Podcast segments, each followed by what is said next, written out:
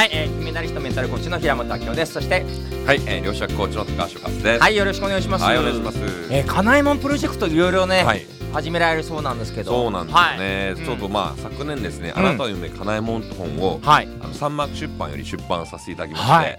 でまあ本をですね、まあうん。初版でこれ1万7000部突破したんですが、まあこれをですねまず日本で100万部、はいまあ全世界でまあ8が好きなので8億部、えー広めたいということで、はい。どうやったらはい。そんな8億広めるかって考えているうちいろんなアイデアが浮かんできましてですね。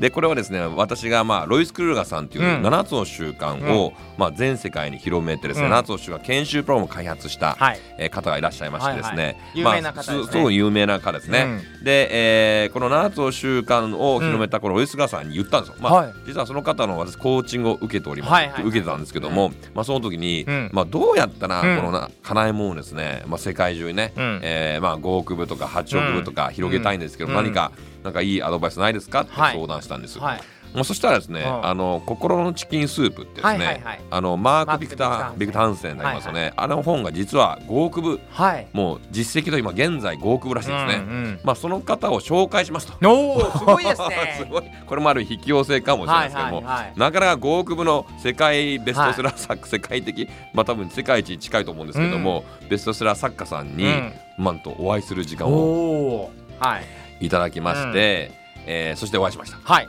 で,、えーでそれどうやったらこのかなえもんをですね、えーまあ、全世界に、うん。まあ、日本で100万全世界にこの、まあ、5億部以上ですね、広げるどうしたらいいですかって、うん。ちょっとぜひあのなんか教えてくださいって聞いたんです、はい。まあ、そしたら、えーまず言われたのがですね、はい。えーこのここのチキンスープをあチキンスープを広めるために、うん。最低でも3000個のアイディア。おおを洗い出して書き出してですね、はい。全部やったと、うん。うん。全部やった結果、うん。5億部になったとうんいうふうにおっしゃってたの。は、うん。あそうなんですね、うんつまり思いついたこと全部やれとうんいうことっていうことだともう私は思ってるんですけども、なので、えー、分かりましたということと、あとは、えー実は5億部の超ベストセラーを作るための,、うん。あの3つのポイントがあると。はい。まず1つ目、うんえー本を出す時はうん。ストーリー性ですね、お物語調のもの、はい例えば、まあ、本田健さんの、うん。えーユダヤ人の大富豪の人、うん超ベストセラーになりましたけども、はいはいはい。あれはもうさ小説風でね。あの物語だから面白いと、はいはい。うんうん。っていうのがありますよね。うん。で、え2つ目のポイント、うん。2つ目のポイントはですね、えーこれは提携ですね。提携、うん。いろんな業種業態とコラボしたり、ジョイントベンチャーをしたり、まあその例えばかなえもんだったらそのかなえもん広がるような、はい。いろんな会社さんとか、うん。いろんなパートナーと組んでですね、うん。広めるようなことをやりなさい。うん。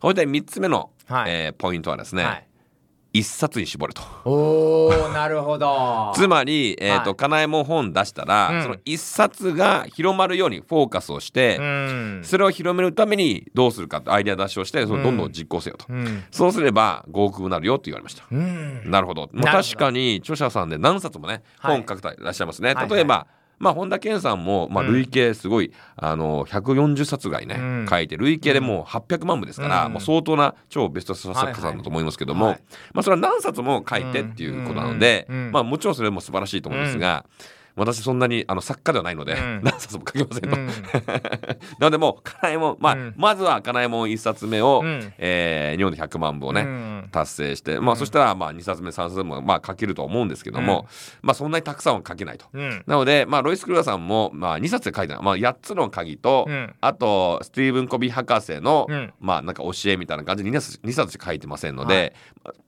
まあ私もそれに習ってですね、まあ書くとしても2、3冊ぐらいうん。で、えー絞ってね、書きたいなと思ってますので、まあちょっとその教えをね、実行したいと思って、うん。えーいろんなかなえもんプロジェクトのはい。アイデアがね、どんなことやるんですか？まず一つ目はですね、うん。えーまず思いついたのが、まあ絶対に儲かるビジネス。はい。まあ、これは何かというと、もうウォーター、水だと。うん。もう水商売って言ってるんですけど、ね。その、えー水例えばこのペットボトルの水とかですね、うん。まあ皆さん当たり前にこううん。飲んでますけども、はいまあやっぱり水がなければうん。私たち生きていけない、うん。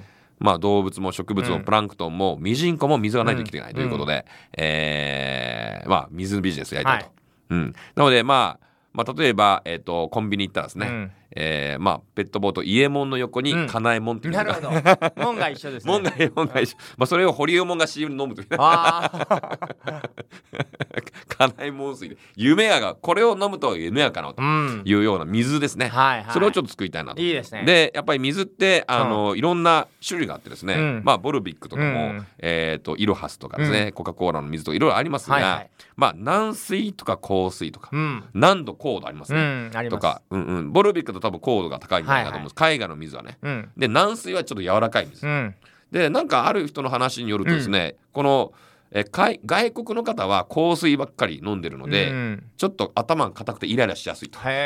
で日本人は軟水を飲んでるから、はいはいはい頭が柔らかいあんまりイライラしにくい、みんなとはいはい。仲良くしやすいって話を、はいはい。はいほんまかなっていう予想はあるんですけども、うんうんうん。まあ要はそういう軟水香水とちょっと違う。うん体に与える影響はちょっと違うんじゃないかっていう話、まあある本によると、えー例えばダイエット中はこういう水を飲んだ方がいいとか、うん。もしくは、えーもう、えー、と何か便秘気味とか、うん。なんかデトックスするのはこういう水を飲む、うん。というのがあるらしいので、はい。まあ、そういった、まあ、いろいろ文献とか論文を調べながら、うん。えーまあ、そういう家内門水ですね、うん。家内門あなたがもし、えーダイエットしたければこの水を飲んでくださいね、みたいな、うん。えーもしかしたらデトックスしたければこっちの水とかですね、うん。えーちょっとイライラしやすいからちょっと軟水が何度かね、たあの高いものをちょっと飲んでくださいみたいな、うん。なんかそんなあの感じのものをですね、プロデュースをして、うん、やりたいなと思ってます。はい。でただ私も別にあの水のメーカーでもありませんし、はいはいはい。